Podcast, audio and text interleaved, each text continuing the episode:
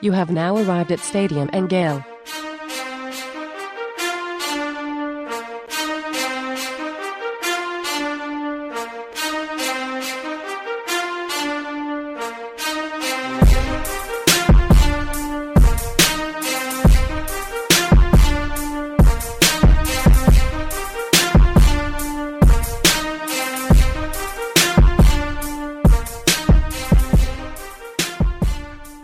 tuning in to the midseason Gator panel. I'm Silk, and I'm the host of the Big Three Roll Up in Stadium Miguel. I'm co-hosting this with Gator Dave from the Gator Breakdown podcast, and alongside a, a, a group of writers and reporters, Nick Delatorre from the Gator Country, Dan Thompson from Stadium Miguel podcast and Gator Country, and Zach Appleberry from Locked On Gators podcast. Fellas, how's it going? Doing good, doing good. Doing well. Doing good. Hanging out at Seven and one, 71.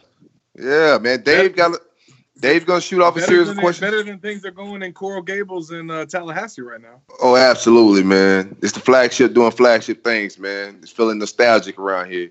Dave gonna kick it off with a uh, series of questions, then I'm gonna follow up with some as well, man. We're just gonna kick it and hang out, man. Yeah, uh, David Waters from Gators Breakdown. Yeah, not you know probably won't kick it off too much with a question, but guys, you know, last time we got together in the preseason, we got together right after Florida was coming off this you know tumultuous off season, off season headlines going around like crazy. I think we were all kind of tired of talking about that, ready to get to the season. And look, now we are here. Here we are, seven and one. Gators sitting at seven and one. And look, it's just it's a different looking seven and one than I think we could really imagine. You had Felipe Franks go down, Kadarius Toney, one of your top playmakers, going down. You've defense hasn't been at full strength pretty much all season. Uh, besides that Miami game when they get ten sacks, but Zuniga and Greenard uh, not in the lineup as the season goes on. C.J. Henderson misses a few games. I mean, Gators sitting at seven and one. I think we uh, a lot of us saw the seven and one start, but my I mean, guys, I don't think we. If you would have told us all these things had happened, I'm not sure we would have said sit here and said the Gators were seven and one, or not necessarily being looked at in a positive light like they are a seven and one. Yeah, I agree. We've had uh if you would have told me Felipe Franks was gonna be out for the season, um CJ Henderson missed half the season, Jabari Zuniga missed half the season, and, and, and Greenard is gonna miss some games. If you would have told me that, I would there's no way I would have us at six and one, but I mean seven and one. But nonetheless, here we are, man. Uh, making things happen. Yeah, you know, Is I it- think we talked. Sorry, go ahead, Dan. I was going to say, I think we talked a little bit about last year, or the last time we did this podcast. Is you know, Florida, I think learned how to win last year. Um, you know, they built some confidence around themselves, and you know, you got to you got to give a lot of credit to Dan Mullen and his staff for for not only getting the ones prepared, but the twos prepared, and the the opportunity for that next man to stand up uh, into that to that rotation. You know, we we've we've seen a lot of rotation amongst you know the ones and twos, and, and we've seen a team that you know has been able to to push each other or cheer each other on when you know no matter who's scoring or who's getting the interception. So it looks like a team that's finally playing like a team rather than a bunch of individual pieces like we've seen in the past. Um, I, I wanted to just get y'all's opinion on it. Um, I mean, there was a lot of people kind of talking down on Florida or not taking Florida seriously before the LSU game. And you can say, sure, they played two FCS teams, maybe three or four if you include Miami and Tennessee into that mix. Um, so they weren't getting the credit, and they almost didn't get credit until they lost a game, and until the defense, who had been great all year, gives up, you know, half a thousand yards in, in a football game. I just wanted to know or, or see what your guys' opinion was of why was that? You know, why did they go six and zero and get no credit until you lose a game, and now they're kind of, you know, playoff dark horse, and, and the national media at least is, is kind of, you know, uh, loving on the Gators. Well, I Thank- think it. Go ahead. Go ahead. Uh, I could think part of it is, I mean, everybody looks at quarterback play. So everybody fell in love with LSU because of what Joe Burrow was doing and, and, and leading that high flying offense. And I mean, everybody's going to point to the quarterback, and Kyle Trask has done nothing but come in and, and, and light the world on fire since taking over for Felipe Franks. And uh, yeah, I think that storyline, everybody was kind of wait and see mode on Kyle Trask. And yes, he was making his first start. Yes, he led a comeback versus Kentucky, but how would he travel to De- Death Valley, Baton Rouge, and, and, and perform in that situation? And, you know, Florida hung tooth and, tooth and nail. So I think first and foremost, I think it's people looking at the quarterback position and, and, and putting two and two together and say, okay, Florida's got a quarterback. We know they're pretty good good, and everywhere else, maybe offensive line's the next biggest question on on, on offense. Uh, you know, team that with a yeah, defense has kind of fallen by the, the last two games, but in that LSU game, you know, the worst game of the season for, for them, and, and then bouncing back and, and, and playing you know, pretty well against South Carolina. But I think it all just goes back to, to quarterback play and how the national media really looks at that position and, and kind of makes a uh, an, an, opinion on the team. And since Kyle Trask has come out and played well, I think I think that has a lot to do with it. Well, I, I think you're right. I think I think it's somewhat right because I thought Kyle played good the Auburn game, and they were still getting a lot of disrespect even after that yeah. game. I just think that people didn't believe in that that because we've had these flashes of one year we win ten games and the next year we kind of falter off a little bit. So I guess people was kind of just doubting us in the way we was winning. I think we, I thought we got neither. I think in, in the beginning of the season we were sloppy. Um, we have like these first half we played totally sloppy games. And I think now teams are trying to see what second half team. The first half may be sloppy, but at the end of the day, we're a good football team that kind of get get its shit together in the fourth quarter. Sorry for my language. I just think we just like a better football team, and, yeah. and, and like the country's starting to recognize it, man. But it did take a loss, of, a shootout loss to LSU, for teams Good. to start respecting us. I, I, I, think I think that's it right there. So uh, seeing is believing. You know, people have seen what Florida has accomplished. They they had two trips to Atlanta pretty recently, but nobody in the national media at least looked at Florida any of these years in the last decade as a legitimate SEC potentially title contender uh, nationally until that trip to Death Valley. Because you go into that game and you everyone knows how good the Tigers were going into that matchup, and then to see them jump on Florida the way that they did, and Florida to go toe to toe with them and take the lead in the second half and have a quarterback making his first road start throw for 300 yards at night in Death Valley. I mean, Florida quarterbacks, we all know, don't do that. So I think a lot of people came away from that game, the David Pollacks of the world and some of the other national folks that have been giving the Gators love, saying, man, if Florida gets matched up in a neutral site game in Atlanta against LSU or against Alabama, now they can actually compete. And I don't think people were saying that about Florida uh, under Jim McElwain, and they certainly weren't saying that under Will Muschamp. Yeah, and I would say that you know the, the one thing, and I agree with a, a lot of what you guys have said. I think the one thing is the first you know six games of the year, whether it was schedule, whether it was you know Miami wasn't very good, Tennessee's rebuilding for the mm-hmm. 10th year in a row, whatever it is.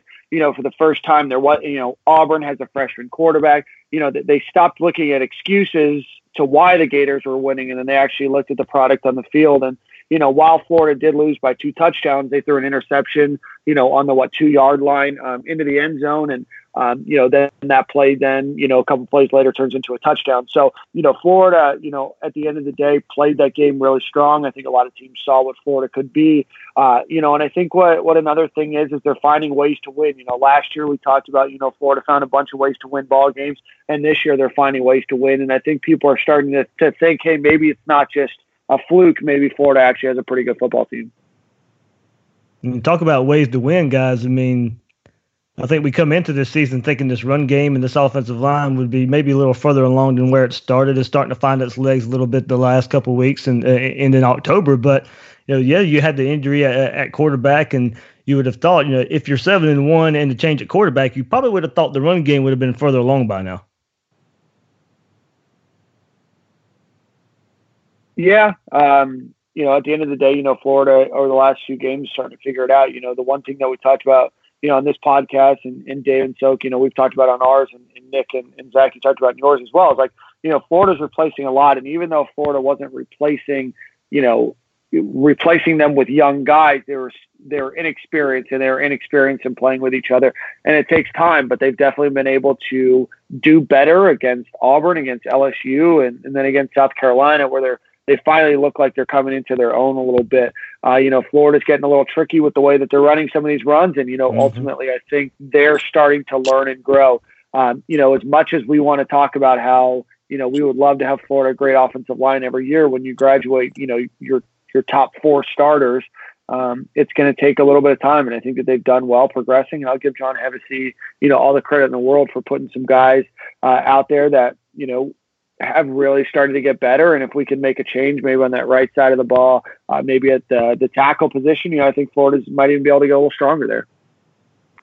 Uh, do you think? Quick question. Let me just throw like a little devil's advocate. Do you think um Dan Mullen's philosophy with the run game's changing? I think it looks like like traditionally Dan Mullen has been a, a run to open up the pass guy. Uh, just watching the South Carolina game, it looked like we passed to open up the run.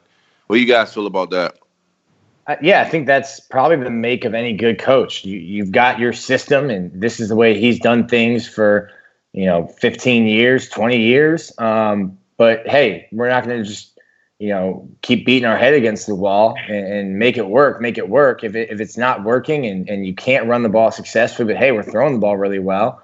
Let's flip flop it. And if we can you know find ways to make you know use the passing game as an extension of our running game, swing passes to the Michael, you know, uh, quick quick stuff like that. And, maybe that'll spread the defenses out and, and give us some running lanes. So I think that's what you're seeing the thing I've seen two years now is the coaching staff uses, I guess, just learns about the team, and, and as the season progresses, they continue finding ways. Okay, we'll take this out. We'll add this. We don't do that well. We're not going to keep trying to do it. We do this well, and how can we build off that? So I think you saw that last year um, with just the learning and the growth of you know Felipe Franks and, and, his knowledge and how he ran the offense. And I think you're seeing that now, like what you just said, Silk, with using the passing game first, and that's not typically what a Dan Mullen offense has been. There, there's a coach roaming the uh, the hallways there with a visor that can uh, speak to that to that strategy. That I'm sure uh, speaks his mind on that one. Hey Dan, Another, you run that play I drew up yet? Dave, I, I, think, I thought you had the I thought you had the observation of the week uh, on Twitter when you listed La'Mical Perine's stats from October and September. Yeah. I mean, those are those were eye opening numbers. And I got jumped on because people don't want to count that 88 yard run.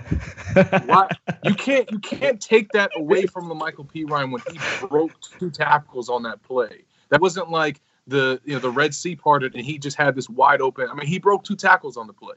So you can't take that away from him. But broke the first of the line of scrimmage too. What, well, what those numbers say to me is though his his production has improved against Florida's best competition. Mm-hmm. Nobody is talking about the fact that the Gators have faced three teams that ranked top 15 in rushing defense Auburn, LSU, and Miami. The Gators rushed for 50 mm-hmm. yards in the season opener against the Hurricanes. Miami's got a really good run defense. They're number 15 nationally. And guess what? On next Saturday, the Gators are going up against the number five rush defense in the country in Georgia. So some of their struggles that they've had – I think are also due to the the competition that they're facing. But with that being said, against Auburn and then against South Carolina, they've had a lot of success in the last couple of weeks. Yeah, and I think one of the other things that you're you're seeing also is, is Kyle Trask's, you know, getting starting to get a little bit more comfortable. Mm-hmm. You know, he's mm-hmm. super comfortable on the offense throwing the ball, but you're starting to see him get a little bit more, you know, confidence in, in potentially running the ball as well. So, you know, the more Kyle Trask plays, the more comfortable he gets. You know, you add Kadarius Toney, who's coming back. You add Jacob Copeland, who's doing a lot better. You know, or uh, who, who's starting to get, a, you know, quite a few more touches, and then, you know, ultimately a wide receiver corps that has eight players that have you know, 10 catches or more this season, the more you can continue to add, the better this offense is going to be, and the more you keep the defenses guessing, and the better Florida's going to do in the run game or the passing game or whatever it might be. I don't want to steal all the thunder, Silk, or anybody else. Uh, want to hit on the next topic? Oh yeah, I mean we could um, want to jump in and talk about uh, Kyle Trask a little bit. What's his ceiling to you guys? Uh, do you mm. see? As far as him getting better, I mean, we, we know um, the production he's we, we're getting out of him. That's what Dan Mullen does. But what's his ceiling? What's his pro potential like? How you guys see this shaking out? I, I, I still think the best is, is yet to come for him. And look, I, I will admit it. I know I, have had to admit it many times. I wasn't on the Trask train at all. but before this, uh, I thought you know it, it's there was a no, hive, Dave. You're a member it, of the hive. Yeah, right. no, I start. I started it. I started it. Let's let's get that out there. Still, that's facts. That's facts. That's yep. facts. That's I know facts. Nick was. I know Nick was behind it as well. Uh, dating back to last year, some some of the panel episodes. But uh, fake news, Dan, back at it again. but look, guys, I mean, full bore. I had look. I, there was no way I, I, saw this coming, or even close to this. I just didn't think. I didn't think it was there, uh, honestly. So uh, look, I, am as the, the, fan in me absolutely loves it. I, will give credit where credit is due. He has come in and, and shown more than I ever thought he could. Look, I, I, still think the best is yet to come. I think this running game that we just talked about is going to improve as well. That's going to help him out. You're going to get Kadarius Toney back. Uh, the Georgia game that can you know unleash another playmaker that will help him out. And he's only going to get better with experience. He just does. He still doesn't have a lot of it. Uh, and game by game, he's going to get better. he's going to get better and better. And go back to the we've talked about it just a, a, second ago the biggest test so far he went and played very well in in baton rouge death valley against lsu so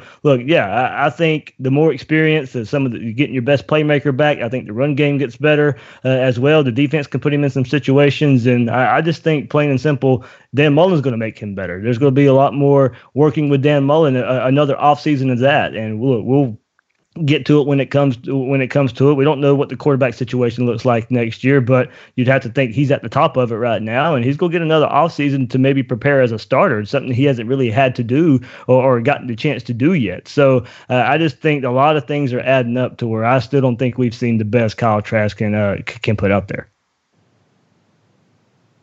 I think somebody far, that's far from it. Oh, go ahead.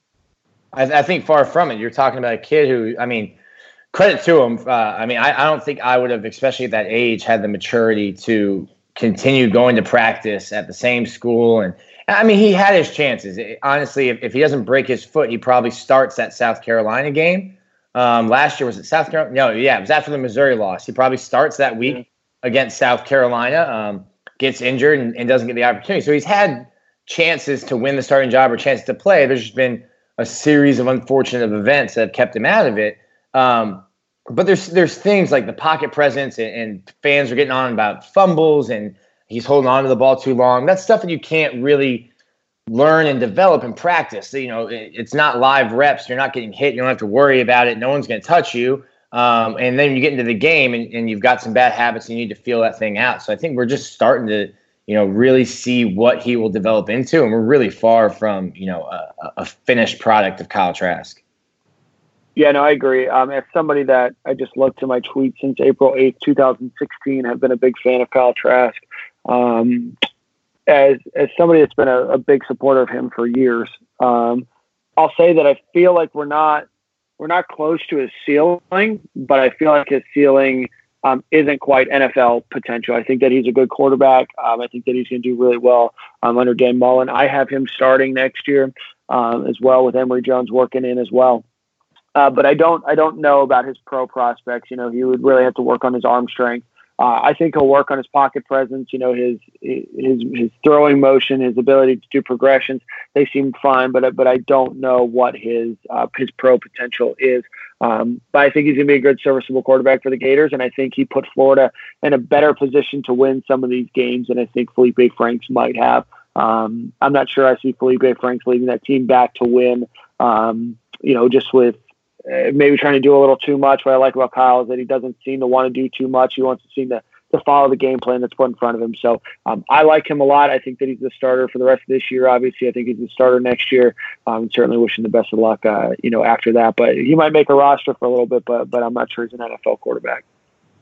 He's an NFL quarterback, in my opinion. I, I, I think by the time his career is over, uh, there's definitely going to be teams that are going to give him that shot. I mean, who knows where he'll get drafted, but just from what he's – done in the in the little bit of the opportunity that he's got with the limited experience that he has um, and where he could be at the end of his career uh, i'm excited to watch. The one thing that i i took away from how well he came out and played his first few starts was even though this is a guy that didn't get the opportunity to, to play in college and he had the red jersey on in practice to me clearly he got better and improved his game year after year by going up against Florida's defense in practice every spring and every fall. I mean, that made him, he got more growth from that than he did as a backup at Manvel High School, certainly. Uh, and, and I just think that Dan Mullen has taken him way farther in terms of his development than he would have ever gotten under Nussmeier yeah. and And I mean, credit to those guys and Randy Shannon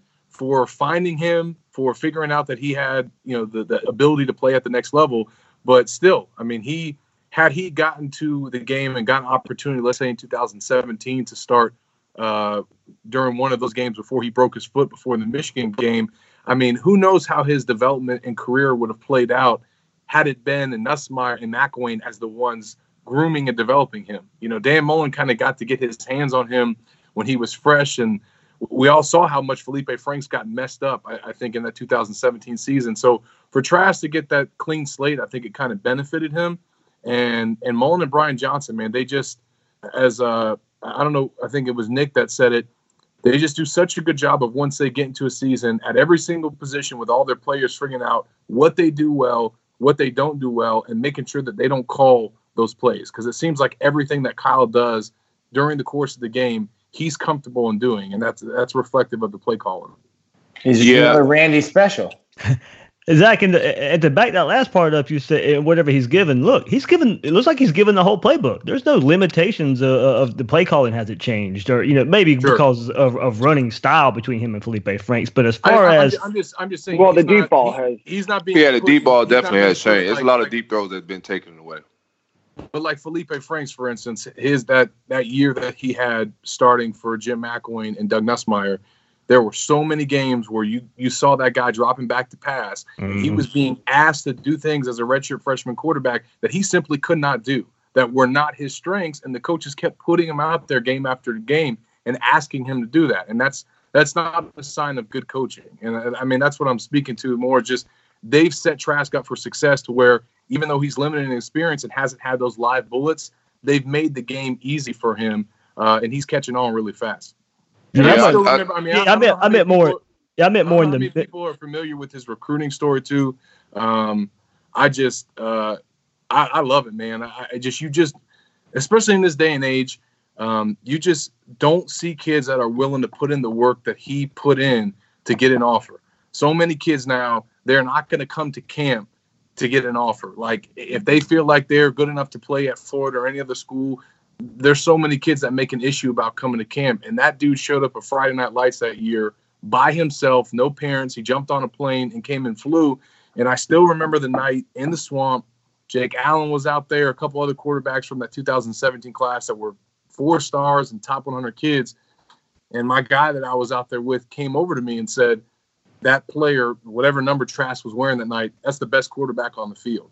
And we had no idea who he was. And that next morning, he got that offer and committed to Florida. So um, the fact that now he's got features on ESPN game, College Game Day, and all these national media talking about him is crazy because he was just a no name three, four years ago. Yeah, Silk, and then uh, I agree with you on the the physical part of uh, deep ball and all that stuff. I've meant like just kind of mentally. I I just think the whole playbook's there. Like he knows it. There's no limitations of him sitting on the bench or anything like that. I, I, think the whole offense right. is available for him, except you know maybe yeah, like you said, deep throws and all that. But mentally, all that he can handle whatever the coaching staff's throwing at him. yeah, that was a big question too. Everyone's asking. Everyone's asking, well, how does the offense change? And I thought that Franks and Trask are not the same player, but we're so similar that it wouldn't change. Now, if it was Emory Jones from Felipe to Emory Jones right away, totally different offense. You're, you're changing everything. But like you said, Dave, I don't think the playbook has changed. Maybe there's some things that Felipe does better that maybe aren't being called as often with Kyle. But for the most part, it, there was no offensive overhaul, which was a big question. Uh, at least when I was getting asked, you know, how, much does it change having a new quarterback? And I didn't think it was going to change much.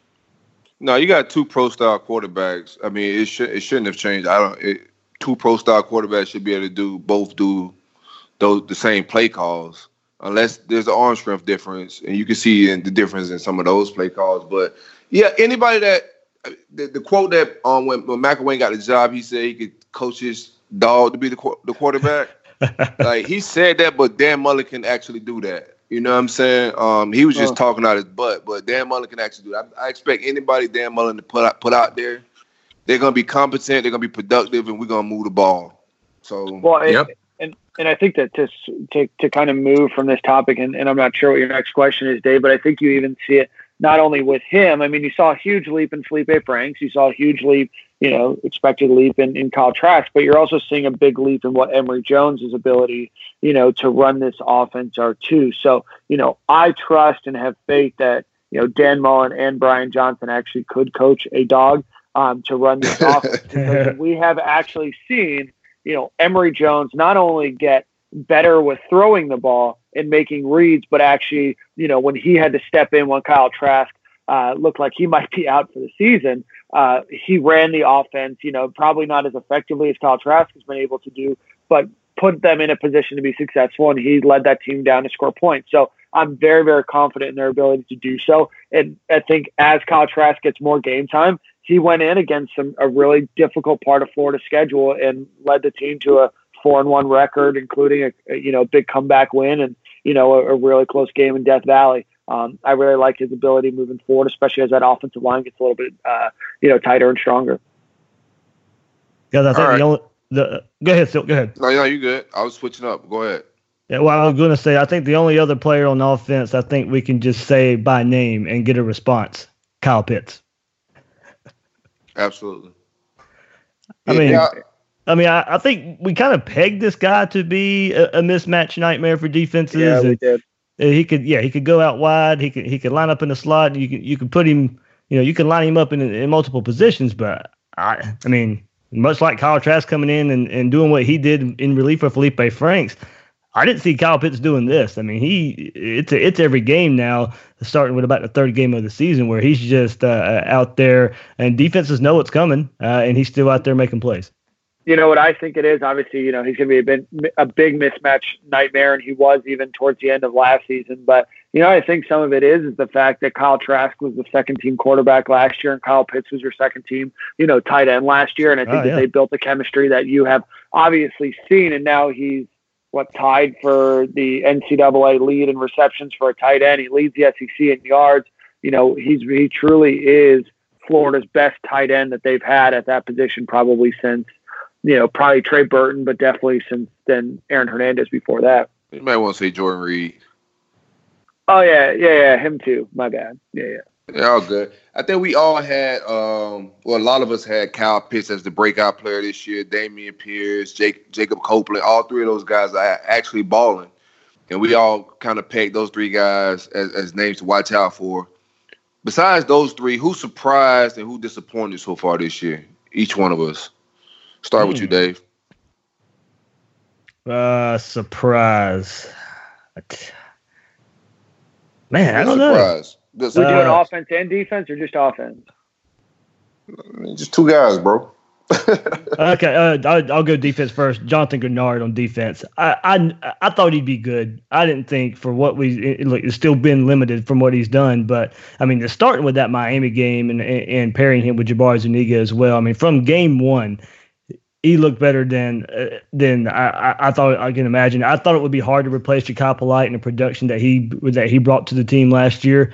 But man, I mean, just as an all-around player, an all-around defensive end, Jabbar Zuniga, what he brings to the table, it, it, it's. Uh, I, I saw him. I went back and watched a lot of tape at Louisville, or a lot, of games at Louisville, and I was like, okay, this guy, he's doing it there. He's still not. He, he's not what he was doing since he's been playing in a Gator uniform. He hasn't matched what he's doing in a Gator uniform is by far better than what he was doing in Louisville. But then I, I could tell there was a complete package there. And okay, would he be able to fit into Todd Grantham's defense right away? Yes, he recruited him, but he didn't necessarily play under Grantham uh, for for for a long bit of time. So how would he transition to what Todd Grantham wanted him to do in replacing Jachai Polite, replacing that type of production? And as an all-around player, as an as an edge setter at defensive end, uh, what he's what he's doing, I, I can't. Uh, I, I'm I'm so impressed there.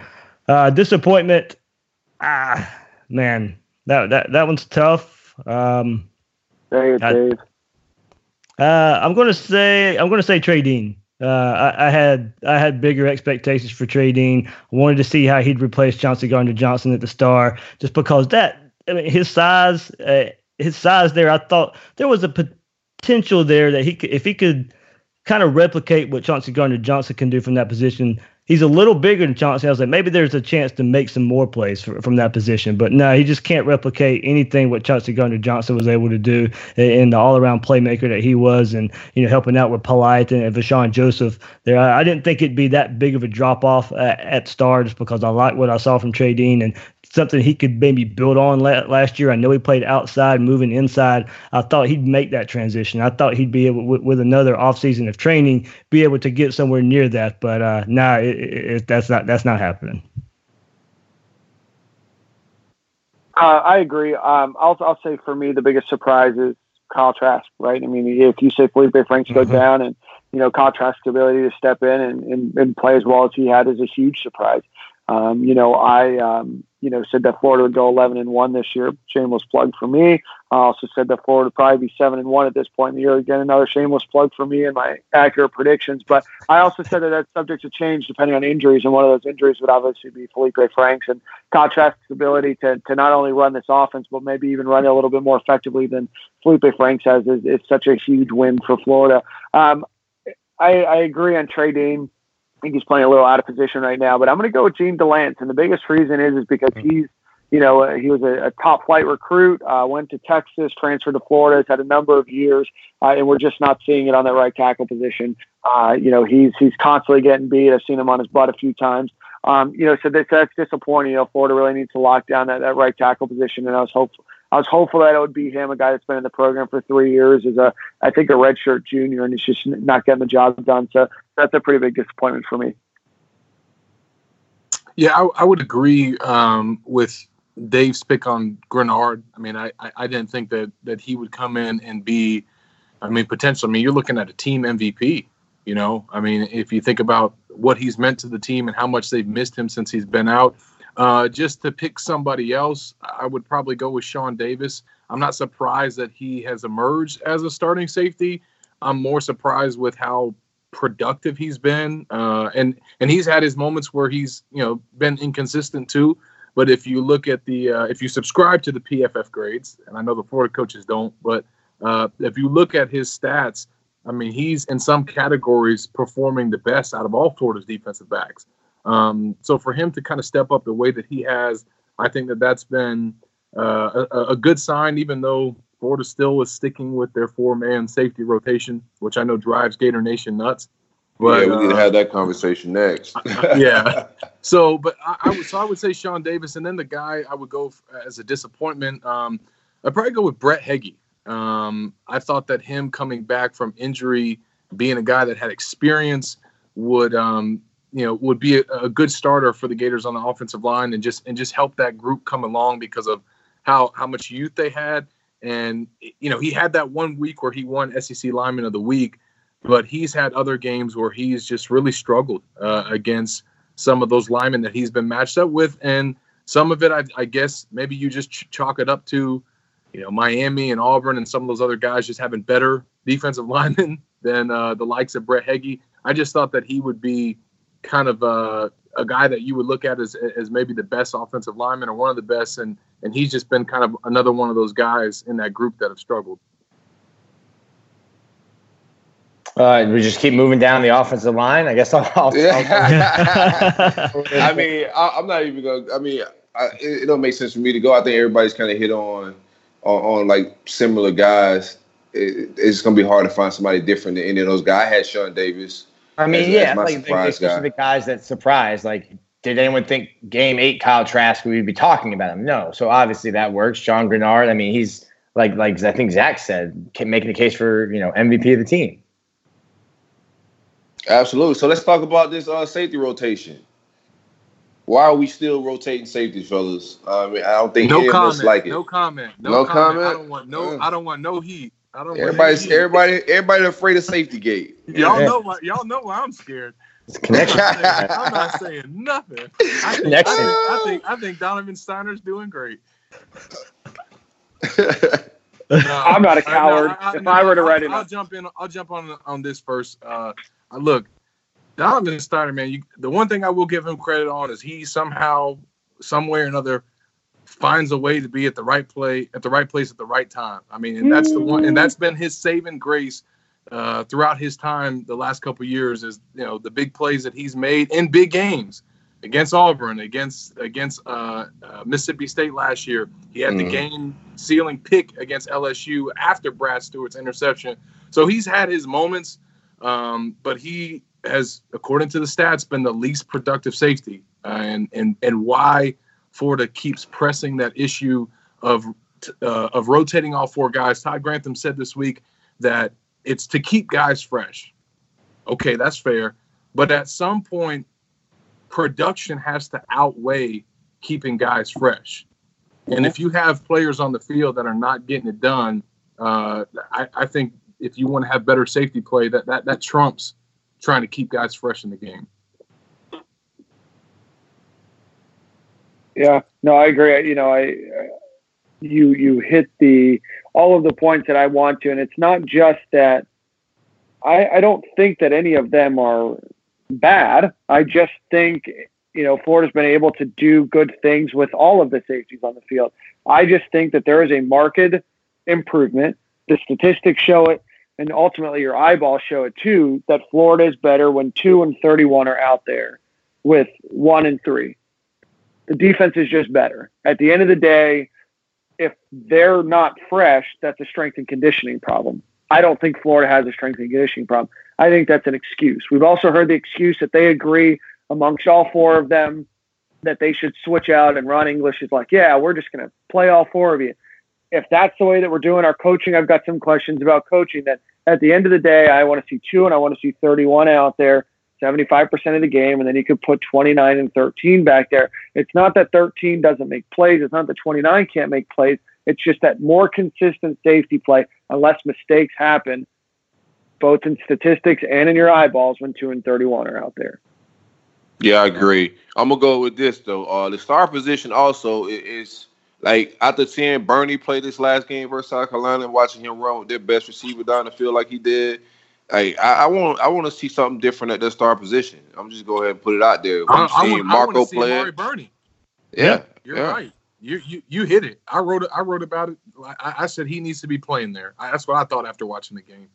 Well, he's and, he's and, good. He's good in either, either run defense or or in the passing game. He's just a better athlete, and he can defend the run even better than anybody else that's been there, man. There you go. That's where I was going to go with it, Silk. Especially with Georgia coming up I mean, yeah, if you can get him in that star position and you have, he's a little closer to the line of scrimmage, uh, I mean, not you know not comparing to a linebacker, but you know then then the other defensive back positions and a guy who's played some linebacker, you guy knows a guy that you know can can can get physical uh, as he had to, at linebacker with times this year. I mean, yeah, uh, it makes sense, especially would, especially against Georgia. It really makes sense of him playing play, playing that nickel star position just to get a uh, another bigger body, but a bigger body that can run. Uh, and we know how much Georgia likes to run at, at, off tackle uh, with D'Andre Swift. So to me, that's just a, a, guy who I mean he needs to be in that position anyway. But with Georgia coming up, he's it's more imperative to have him there at that star role.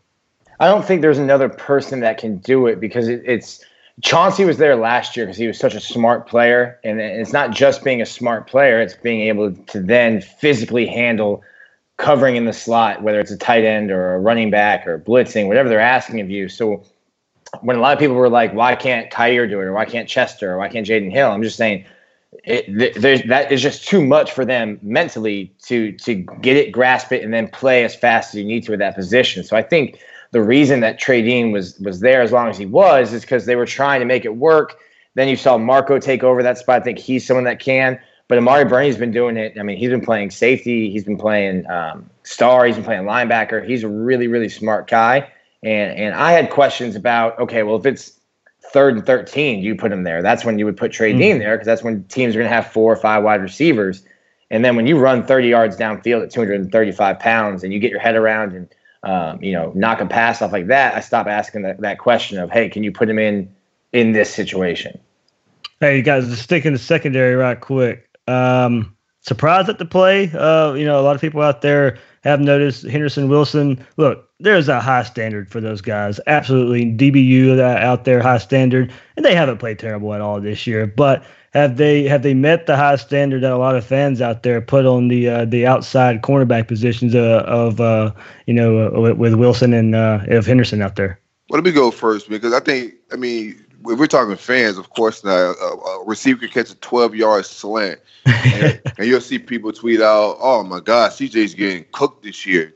So I think like fans' expectations is not real life. Um, a lot of them just don't know like you're gonna get beat. It's just part of the game. It's, there's good guys on the other side as well, but they're not getting. Nobody's coming out and, and just throwing the ball and pitching it around the field on us. You know what I'm saying? LSU was a good team and they look good, but other than that, I think CJ and Marco both are playing very good this year. I think they had the lapse early in the season with tackling, but they cleaned that up in the South Carolina game. But no, I can't complain about the corners at all. It's it's ridiculous, and I tweeted it today that anybody would suggest that C.J. Henderson is saving himself for the draft. Come on. Oh people. God, yeah. Come on, people. Somebody said that to me on radio. I've seen it on Twitter. I know that that's a conversation that fans like to have. Everybody accused Vernon Hargreaves of doing it, uh, but y'all don't. Well, Zach, did you watch that 2015 season? I, I, didn't. I, I, I said people accuse Vernon Hargreaves of doing it, but I know C.J. Henderson. I know his mentality. I know his makeup, uh, and I've seen the way he's played when he's been healthy and he's been on the field, and it doesn't look to me like a guy that's preserving himself. Uh, I mean, in that aspect, uh, Vernon's still saving himself for the draft. Then. C.J. Henderson sprained his ankle against UT Martin, missed the rest of the game, and was in Dan Mullen's office Sunday trying to play the next week against Kentucky. Like, there's no saving himself. That's not. That's not what he Yeah. is. Yeah, I think you can make the argument he's out there playing what eighty percent maybe with that high yeah, ankle. he's he's definitely not 100 percent healthy. There's there's no quit. There's no saving himself. He was trying to play on the sprained ankle that eventually took three weeks to to heal to to to get him back in the game. So I wrote about that today. Todd Grantham has been coaching football since before CJ Henderson was born, and, and on Wednesday when we talked to him, he said he's the best player, professional or college, that he's ever coached. And, and I mean, Todd Grantham's coached some some ballers. Yeah, and not only that, you're going to finally see Florida, hopefully, you know, with a healthy offense or healthy defense, pardon me, against Georgia. You know, at some point throughout this entire season, except for that Miami game, Florida has been missing at least one of their stars, whether it's a defensive back with C.J. Henderson, whether it's with Zuniga, whether it's Greenard, or whether it's just been a couple stingers. Brad Stewart was out, you know, at the beginning of the season. So, you know, Florida's going to finally be at full strength against Georgia. And obviously, the better you guys have players at the defensive line, the safety, and the linebackers, the better your cornerbacks are going to play and the better that they're going to look. The same way the better your cornerbacks are playing, the better your safeties and linebackers and defensive line, et cetera, are going to look. So now that Florida's healthy, you're going to continue to see Marco Wilson continue to improve where he was off for a year. CJ Henderson is playing great. You know, at the end of the day, like Silk said, these guys are going to get beat every once in a while, but you know, they're they're not allowing big plays. They're, you know, CJ Henderson, I, think, has nine pass breakups in four games this season. I mean, the guy's playing incredible. So uh, I like what we've seen out of them as the team continues to get better and it continues to get healthy. I, I, I like to see them to do even better. And, and Marco Wilson, I mean, he didn't get enough credit be, to me because everybody was talking about how much LSU torched for the secondary and the numbers that Burrow put up. But I thought Marco Wilson did a fabulous job replacing Trey Dean at nickel after he got benched. Absolutely. I mean, he he he he was locked down. Um, Absolutely. And, And, and so shout out to Kyrie too, because Kyrie came in and was playing on the outside at, at one point. Man, I, I wasn't mad at that trio whatsoever. No. So I just um look I, I- as y'all said at the beginning. I just think that uh because they're so good and it's DBU, there's high standards and and there's some fans out there that think that these guys shouldn't give up a catch. But I don't know if they ever watched football before, because Janoris and Joe was getting beat too, bro. Like, there's no, there's nobody ever lined up University of Florida that never got beat. Guys get Yeah. beat. It's part And of the game. and, and I There's mean nobody that lined up ever on a football field that never. that got never got beat. Like, this is just I how mean, it and that- happens. That play by uh, Bryan Edwards on South Carolina's first series of the game, that was an incredible catch by him. I mean, CJ Henderson was right there. yeah. Uh, so, it, I mean, that happens, you know, in the SEC. But if, they, if anybody's banking off 50-50 balls, we'll live with that. That was Oh, a yeah. 50-50 ball. Yeah. So uh, we at seven and one. Uh, this is the mid-season Gator panel. How you guys see this playing out for the rest of the season? Let's, let's get our uh, predictions for the rest of this thing. And we'll start. I'll start. I Dan think Florida's- starts. He predicted Yeah, yeah. everything Dan, Dan, yeah, Yeah. Dan's, Dan's the the innovator. Yeah, yeah. as the, the as the innovator here, as the uh, the guy that went out on the limb real early. Um, I think that Florida was. I had go us 11 undefeated every year, so I don't know what you're talking Yeah, about. yeah, you're a fan. Silk You're hasn't you're- produced a loss since 1990. That's right. Until until they lose, right? Um, Yeah.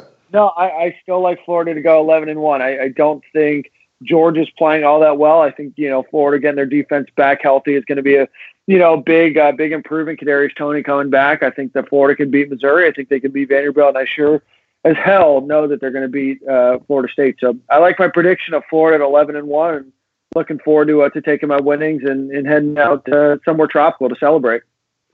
Yeah, I agree with Dan. I, I, agree with Dan. I think Florida finishes 11 and one, and it's just a matter of uh, what happens in Atlanta. I, you know, talking to uh, Ed Aschoff uh, from ESPN this week, he thinks that if Florida gets into the SEC championship game, that they could match up and be competitive and beat LSU or Alabama, doesn't matter which team it is. Uh, and for folks, you know, national writers like him and all the people on uh, ESPN, like the Herbstreits that we heard this week, that actually believe that Florida can compete with Alabama and LSU. I mean, the fact that they're even in that conversation uh, is where you want to be. And I, I, I, agree with Dan. I think that they finished 11 and one, and depending on what happens in that SEC championship game, you know, that, that's where their season will go from there.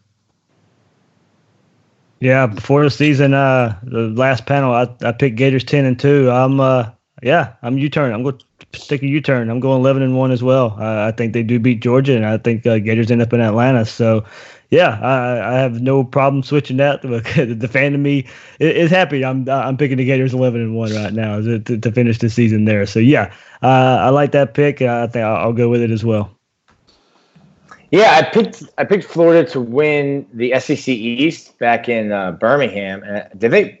If anyone remembers, were they finished picked to or picked to finish third behind yeah Kentucky? So I, I, must have been the only one picking them, I guess. To, to There's a lot of disrespect out there. I thought, I thought, I thought they were. I thought they were, I thought they were picked second. Second, I can't. Yeah. I can't remember. I was I was there for one night and got out of there before Dave got me in trouble at the bar, um, but, but, made my pick. Uh, yeah, I think I think we. I, I said before the LSU game because I did, did some interviews and they're asking what I thought of Florida. I was like, I, I need to see how they do against LSU and I'll learn more about them. Need to see how they do against Auburn, learn more about them. I think Dan said Georgia's kind of reeling right now, and they it kind of looks like a house of cards over there in Athens. And I think Florida can finish the year. You beat listen, you beat Georgia, and then all you have to do is take care of business against Missouri um, and Vanderbilt, and, and you're back in Atlanta. And it doesn't feel maybe I'm stuck in the moment, but I think you guys would agree this doesn't this wouldn't feel like the two times that Jim McElwain um, got to Atlanta. Now, if you go to Atlanta and lose fifty to two, um, maybe you feel differently about that, you know, after the game. But I think Florida will finish the rest of the regular season off undefeated, and uh, it'll be LSU or Alabama, and, and that'll be a great game. A rematch versus LSU on a neutral site would be uh, a game that I'd love to see. And um, yeah, I think Florida's just going to keep continuing going off what I said earlier, just keep continuing learning what they do best with, with the guys they have. And, and this is a huge week for them to get healthy because they really haven't been healthy all year.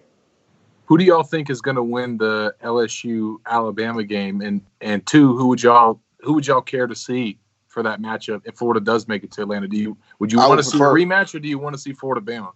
Uh, I, I, prefer Bama. Um, I mean, it just means more, you know. so I, I, think I think we I think we can give Bama some problems, man. Um, so I want to see Bama for that reason. But I think LSU is going to beat them. I think it's going to be us and LSU in the SEC championship game. I don't think Tua's healthy. Yep. And, I just, and I don't think they're explosive enough, man. It's crazy to say looking at the receiving corps that they have, but LSU is looking real good this year, man. I don't think nobody has a read on what that offensive coordinator is doing because he's new to the league. Yeah, I think I'm going uh, LSU as well. Even if Tua does play that game, I don't think he's going to be anywhere close to 100. Uh, percent He'll be have to stay, he'll have to stay in that pocket uh, a bit more. I expect LSU to bring a whole bunch of pressure and you know five six guys more more times than not, and, and make Tua have to beat them. I know that game's a few weeks out, but yeah, I think uh, I'm I'm, I'm rolling with LSU there too, and uh, them in Atlanta. Is the game is game in Baton Rouge or in Death Valley? Or in uh, um, sorry, Tuscaloosa or Death Valley? I believe it's in uh, Alabama. Then I like LSU. It's, it's in it's in Tuscaloosa. So I like LSU by seven. Then if it was in Death Valley, I liked them by like thirteen. Uh, I think LSU just looks really strong. Alabama has some some weaknesses, and I think it's not. I don't think it's a talent issue. I think you know at some point in time when you continuously change coaching staffs every year, it's going to catch up to you. And I think this is that year. I don't like Silk said. I don't think Tua is 100% healthy, and I don't think he'll be you know anywhere close to 100% healthy by then. Even if they squeak out a victory and, and Florida does win the SEC East, I think that Florida would match up a little bit better against Alabama and you know going after some of their weaknesses than LSU because I think LSU is still working out some kinks on offense, and I, I think that LSU team is really really strong right now. Um, that's my pick right now to uh, to win the national championship. I, I Who- would think the who you got to win probably- national I think the championship? players probably want LSU. LSU too.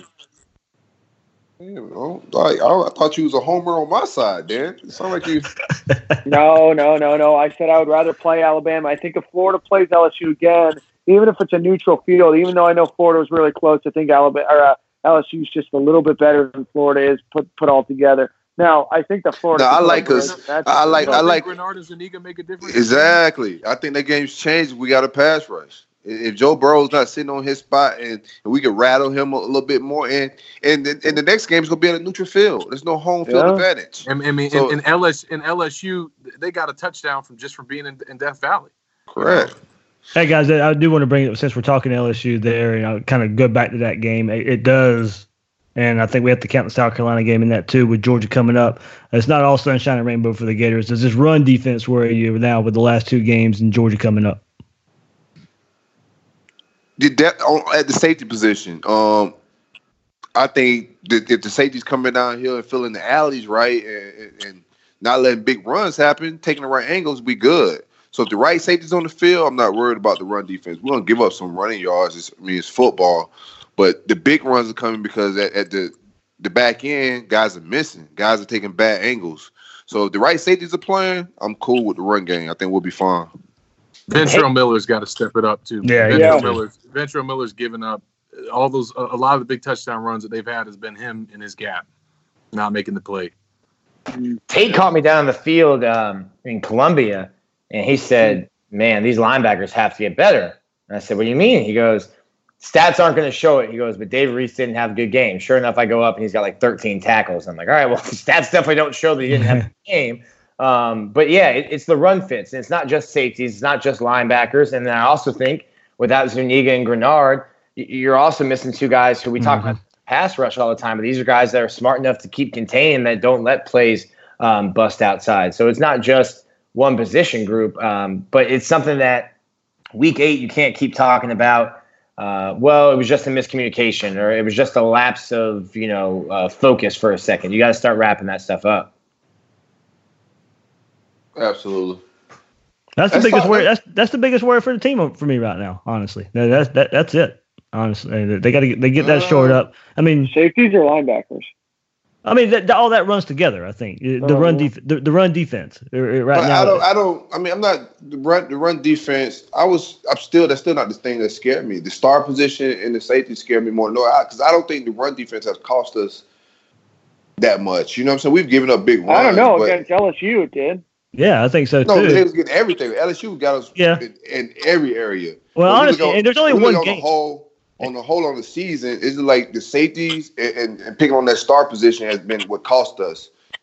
I don't think like our run defense have, have cost us as far as Well, like. I- yeah, I think my only worry is because that's the only way Georgia can beat Florida right now. If, if Yeah, if, I agree if- that. If, if the teams, if the teams, you know, the way they're coming into this game, if they play the way they have been lately, if Florida can't stop that run game, that that you know that puts Georgia right in the game. They're going to be in the game anyway. But you know, if Florida plays like they had the last two weeks against that that, that running game, then you know it's uh, Florida's going to have their, their work cut out for them to get out of Jacksonville with a win. Yeah, I agree. What, what, what do we think about uh Kadarius Toney's supposed to be coming back, and a lot of a lot of fans want to know about his workload and Dan Mullen's play calling. Do you I do thought, you change? thought, I thought he was. I thought he was supposed to be back after two weeks. Believe, somebody believe that? Uh, may, maybe for maybe Florida's opponents did. That, that was Dan Mullen's hope, at least. Nah, you separated shoulder, bro. You're gonna sit a few weeks. I don't think you. How I don't- I can. So Yeah, how do you think? How you think his play calling changed? Do you think he's trying to force? God, to me, in the beginning of the season, it felt like he was forcing a lot of uh, Toney's touches. So, how you see this playing out uh, the rest of the season with Toney back? Uh, I'll jump in quickly just because I know, um, you know, I've kind of made it known. I, I think at the end of the day, you, you've had some guys that have stepped up really nicely, whether it's been Hammond or, you know, Copeland's really starting to come in on his own over the last couple games, uh, you know, with, with Grimes, Jefferson, Cleveland. You know, I, I think if you have to force the ball to Kadarius Toney, you're you're you're going to put some hiccups in an offense that's running pretty effectively right now. I don't mind if Kadarius Toney obviously gets the ball, but I'm going to need to see a lot more north-south running than the east-west running that he's been, you know, doing. Just because you know what I like about Hammond is that he's decisive. What I like about Copeland is that he's able to go up and get that 50-50 ball like we saw against South Carolina, and they're just both capable of doing a little bit more. They may not be as explosive on that first step, and I, like I said, I don't mind Kadarius Toney getting a play or two, but I don't want to change up our whole offense just to try to get in the ball uh, again like we seem to do at the beginning of the year. I, I, agreed. I, agreed. I, mean, yeah. I, think that uh, the one point that Mullen has made uh, several times, uh, just talking about Toney when he touches the ball, uh, it can be really exciting at times, but sometimes he's going to run 40 yards to gain too.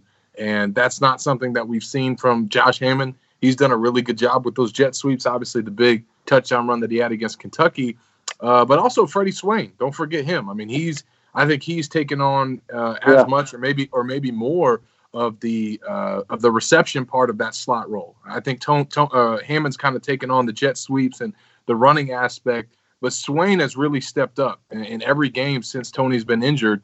He's caught a touchdown against SEC opponents. So um, you know you're not just gonna totally take away carries and touches from them, uh, but you do want to use your weapons. I think the one thing that could uh, that you could see with Kadarius Toney coming back is some of the packages within the offense that he does and, and that he yeah. runs really well that maybe Hammond can't do and Swain can't do. You might see those get unveiled, uh, you know, for for a package or for a series or two. But uh, you know, I, am with you guys. I don't think that he should force feed the ball to anybody because they got so many options uh, that Kyle Trask just really needs to take what the defense gives him. Mm-hmm. And I think you might see him be a decoy a lot, a lot more often too. But being on the field forces defense to, you know, change or at least definitely consider him being out there. But I tell you what, I think that it was uh, as much as maybe people didn't see it back then, a blessing in disguise for Florida that he got hurt because if he would have been healthy all season and been the the focal point of the offense that he was supposed to be, the number one player with that jersey, I mean, he was supposed to be able to have a season that he could have turned pro with, and now he's probably going to come back for his senior year, and that's going to be huge because mm-hmm. you're losing Van Jefferson, you're losing Freddie Swain, you're losing Josh Hammond, so and you're losing Tyrie Cleveland. So now you have a receiver corps coming back with him. Uh, that, that's going to be really helpful. He's going to get the same two to four touches he got before he was hurt, and that that's what the offense is. That's that's how they get him involved. There's so many guys that that can beat you. You don't need to.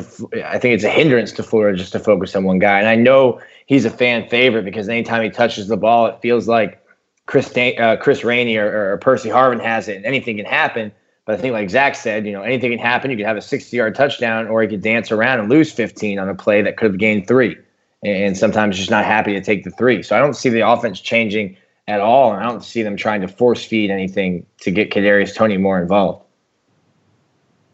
Well, you also have a slightly different piece. Sorry, Dave, I, I want to let you, you cut in there, but uh, we also have a slightly different piece that you didn't have at the beginning of the year, and that was the addition of a lot more Kyle Pitts. So I'm really right. curious to see how they work him in um, as well, because I definitely don't. There's a there's a couple players on the field that I don't want to see the ball taken out of their hands, and he's one of them. We still yeah. haven't seen a shovel pass yet.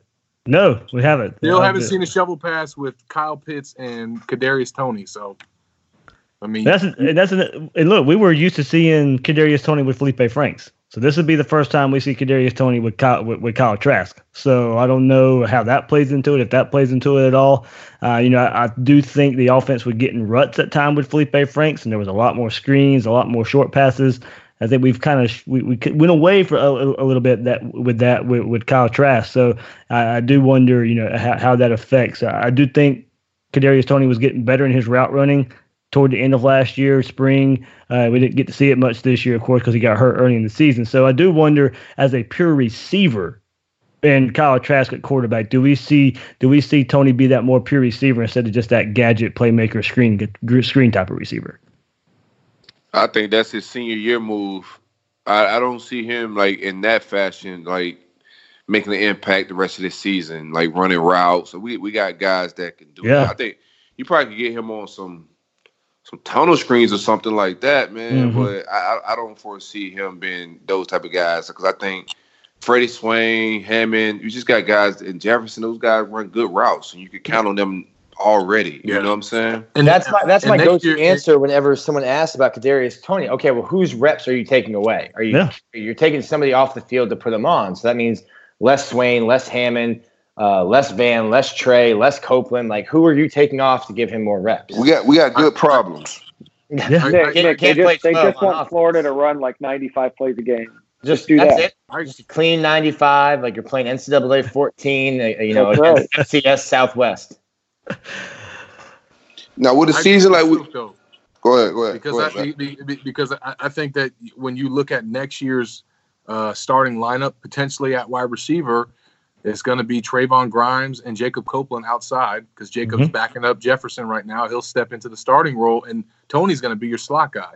Um, but now there aren't those options there. I mean, but, but behind those three, I mean, those are going to be your three, and so he's going to have to do a lot more from a pass catching standpoint next season. And I think some of the touches that folks maybe wanted to see this year, he's going to have more opportunities to get them in, in 2019 or 20, excuse me. yeah, I agree. Yep, yep. All right, uh, now we we know Dan Mullen is not what what what, what people would call a elite recruiter, but what is he? We're having back to back, looking like 10, 10 plus win seasons. How do you think this affect where we finish this recruiting cycle? I, I mean, there, there's some there's some big targets out there uh, that we, we still know that, that the Gators are after. Avantae Williams, Tim Smith, uh, there. You know, so, you know, just probably top of the board. Those two guys there. You're trying to flip Smith from Bama, and even we, even before Florida started getting a, a lot of national love these last few weeks, you kind of felt good about those guys coming into class anyway. But yeah, may, may, you know, maybe there's a couple guys out there that aren't quite on the radar that always seem to show up around signing day and, and in February signing day as well. Uh, so, you know, I, I've always kind of pegged this class probably around that seven, eight range, and it's probably about where it ends up anyway. The, pro- the problem is that uh, just looking at the board and looking at the targets and looking at the guys who are available and have or seem to have legitimate interest and it's mutual. I mean, I, I- this could be another cycle where Florida doesn't get a five star, and I know that that's going to just drive fans crazy. But I think that they're going to finish with another top ten class. It's probably going to be better uh, top to bottom than last year's group, especially if all those guys actually make it to campus and stay on campus. Yeah, which is big. Yeah. So you know, but at the end of the day, as, as Silk said, he Mullen's not uh, an elite recruiter, but he and his staff have proved that they are elite developers and, And think that- evaluators. yeah, and even though you know they they're not, they don't have any five star talent on the roster besides Brenton Cox Jr., they have a handful, maybe even a dozen, you know, top 100, top 150 guys that are right, you know, right in that in that kind of category, and they're going to get the most out of them. And then they're going to get the guys that were the the three stars in the low tier, and, and get a lot out of them as well. At, at some point, um, they do got to win some of those battles, those five stars. I, I do think it's going to take them probably winning an SEC championship or or beating a marquee team, maybe making the college football playoff and winning a semifinal game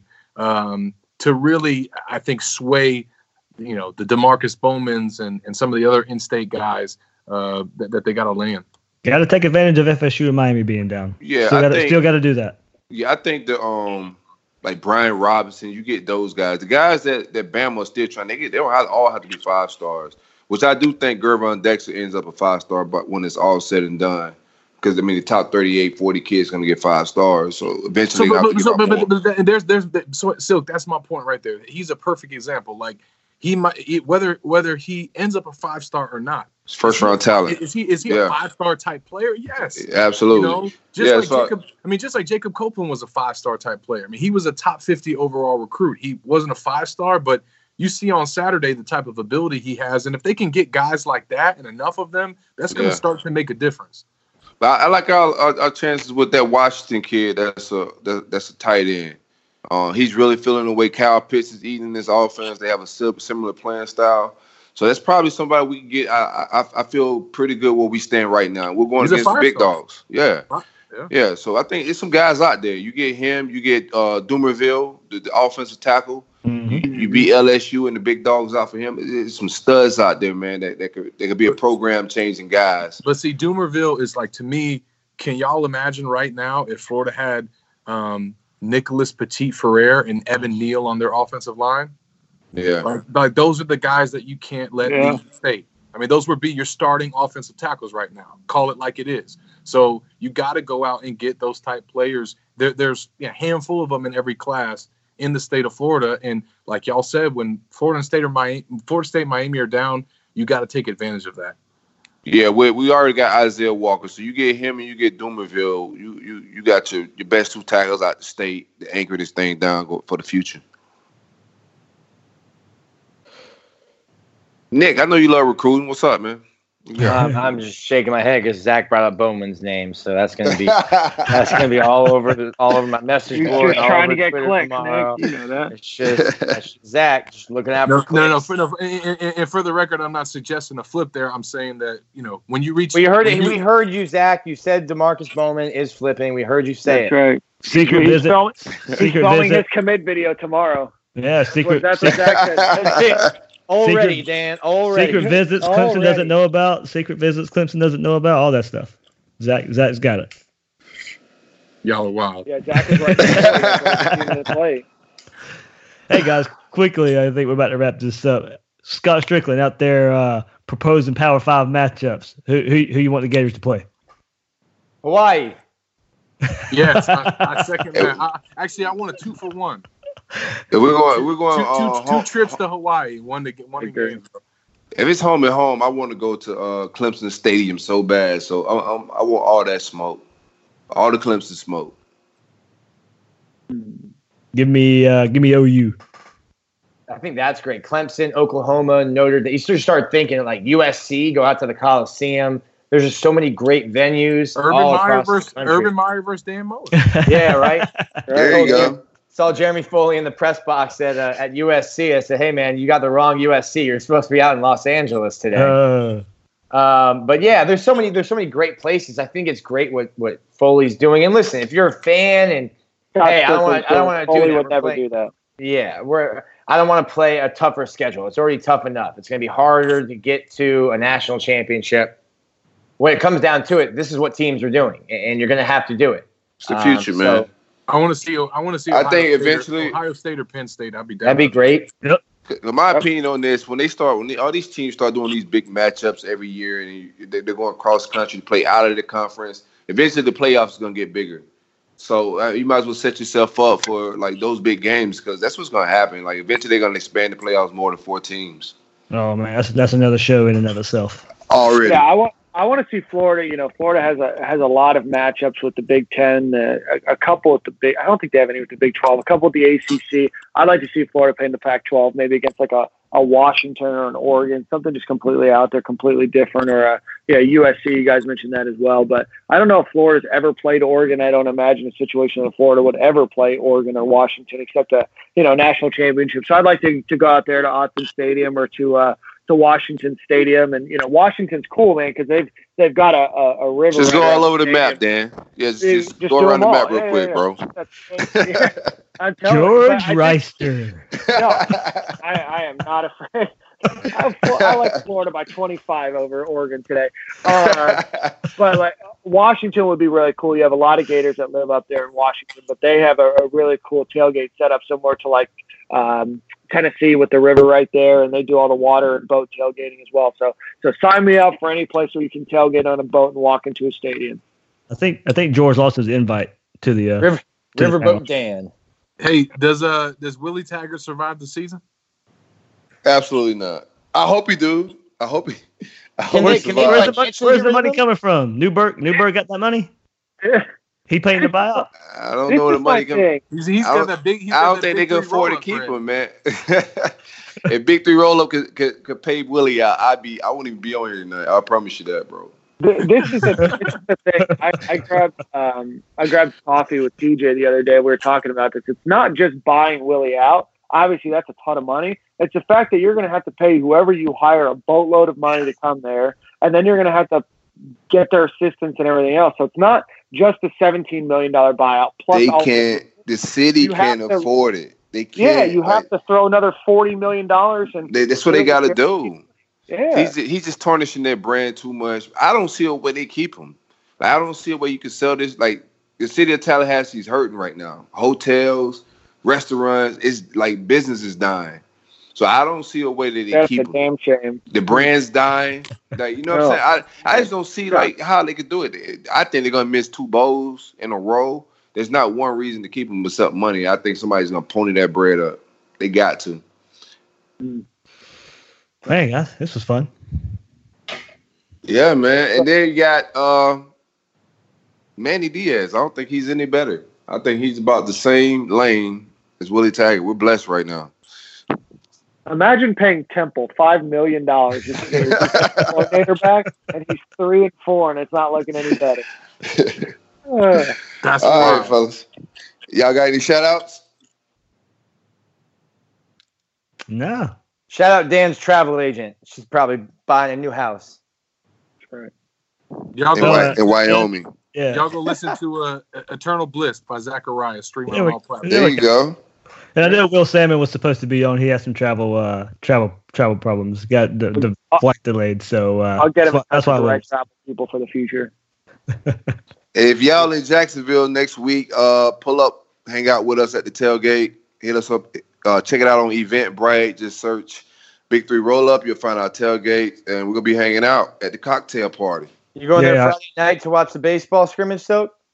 I'm gonna be there Friday night, but I'm gonna be watching my grandma. Man, I'm gonna go check out my family Hmm. up there. I do have a party. I do have a party Friday night too, in uh, in the Mandarin area in Jacksonville. So uh, good cover band, Julia Gulia, uh, playing at a local bar here in Jacksonville. So everybody out there listening, if you're in town, hit me up, Twitter, and uh, let me know. I'll be And the then big shout out to me. Jacksonville. Big Yeah. shout out to me. This will be the first game of the season that I'm attending, so that's any reason for you to attend the uh, the UF uh, Florida uh, Florida Georgia game. Um, just to come see me, come hang out. Got my tickets. Been pimping out the timeline for a couple days now, trying to find the best tickets. Got What's your record, Dan? Don't you have? Don't you know your record? Oh, uh, hey, if you give me a second, I'll find it out. I told Scott Stricklin I should be invited to every big game that Florida has.